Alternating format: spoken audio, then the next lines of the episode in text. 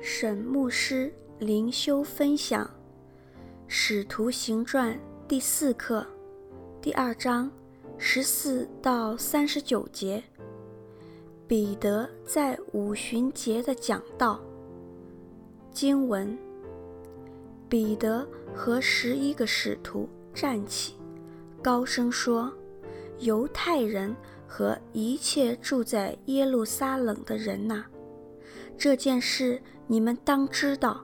也当侧耳听我的话。你们想这些人是醉了，其实不是醉了，因为时候刚到已出。这正是先知约珥所说的。神说，在末后的日子，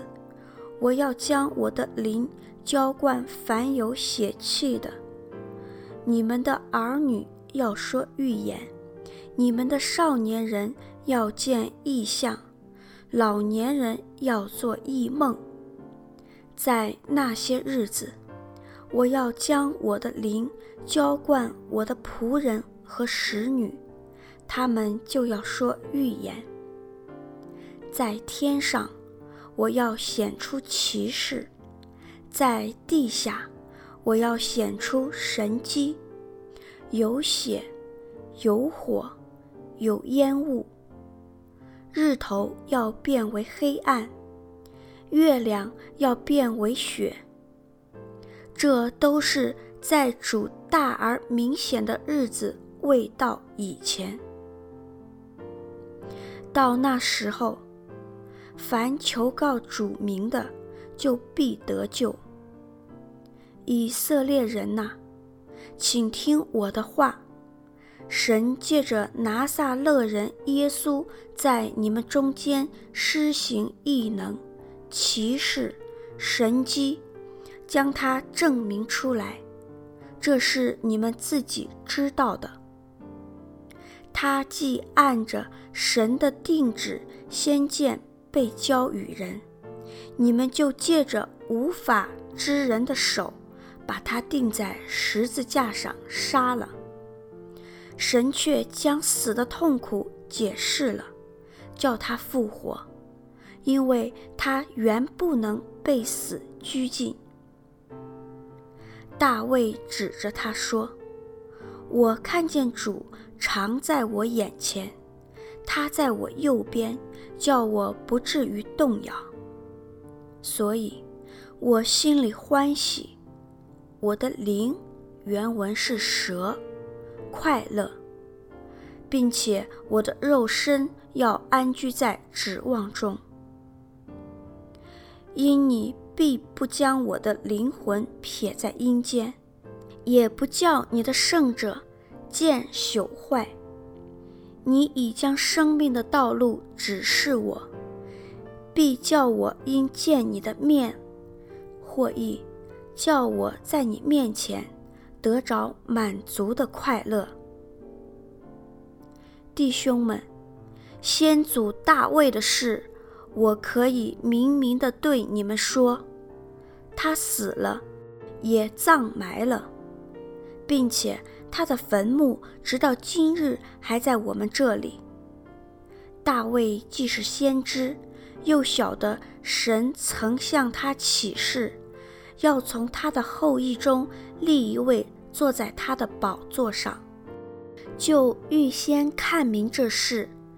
讲论基督复活说，他的灵魂不撇在阴间，他的肉身也不见朽坏。这耶稣，神已经叫他复活了，我们都为这事做见证。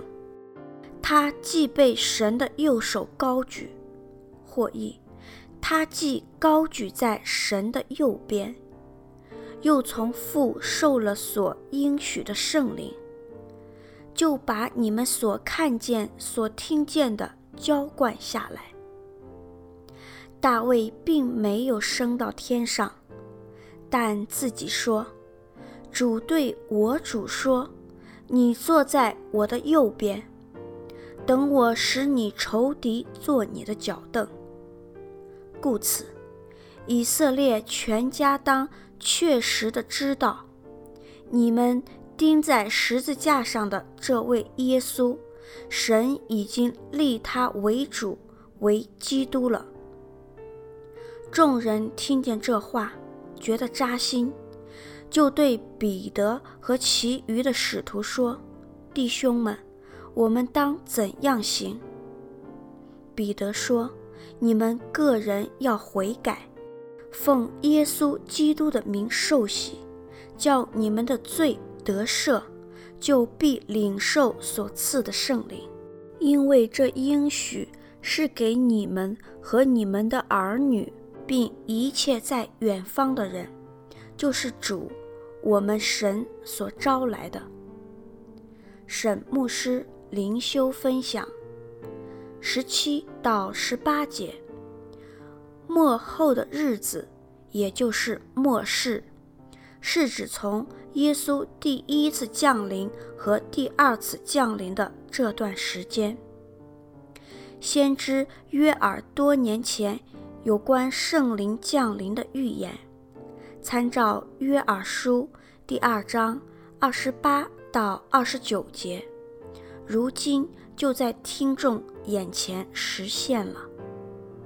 你们的儿女要说预言的预言，不是单指预测未来，也是对神的本质和神的旨意的宣告。你们的少年人要见异象的异象，和你们的老人要做异梦的异梦，都是神用来揭示他自己的方法。此处的重点乃是说，见异象和做异梦都是圣灵的工作。对第一世纪的犹太人而言，神赐圣灵给男女老幼，不分奴仆或其主人，不分犹太人或外邦人，乃是不可思议革命性的概念。五旬节向所有的犹太人和外邦人宣告，弥赛亚时代已经来临，弥赛亚已经来了。十九到二十节，在天上我要显出奇事，在地下我要显出神迹，有血，有火，有烟雾，日头要变为黑暗，月亮要变为血，这都在主大而光荣的日子未到以前。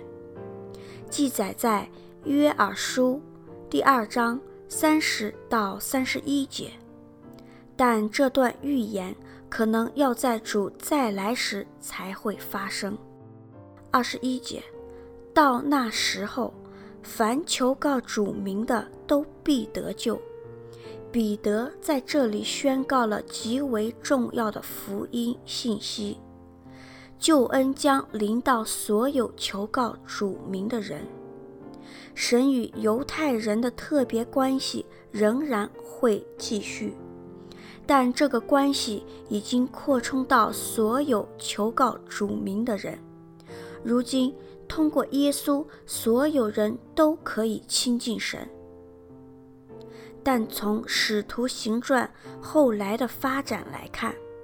当时刚刚信主的新信徒还没有了解所有人，包括了外邦人。后来神必须使用特别的方法让彼得了解，凡求告主名的都必得救，这句话是给全世界的人，不是只给犹太人而已。参照使徒行传第十章二十五到二十八节，彼得引用大卫王所写的诗篇十六篇八到十一节，并解释这段诗篇中的我并不是讲大卫王自己，而是预言耶稣的复活，因为大卫已经死了。二十九节，而三十四到三十五节，大卫并没有升到天上，但自己说，主对我主说，你坐在我的右边，等我使你仇敌做你的脚凳。也是诗篇一百一十篇第一节，对主复活的预言。这节诗篇中的主是指耶和华神，而我主是指向耶稣。三十八到三十九节，彼得说：“你们个人要悔改，奉耶稣基督的名受洗，叫你们的罪得赦，就必领受所赐的圣灵，因为这应许是给你们和你们的儿女，并一切在远方的人，就是主我们神所招来的。”这句话也是对今天所有听到看到这段灵修分享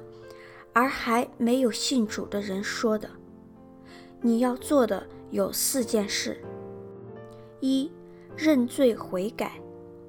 二、转向唯一真神及耶稣基督；三、受洗；四、领受圣灵。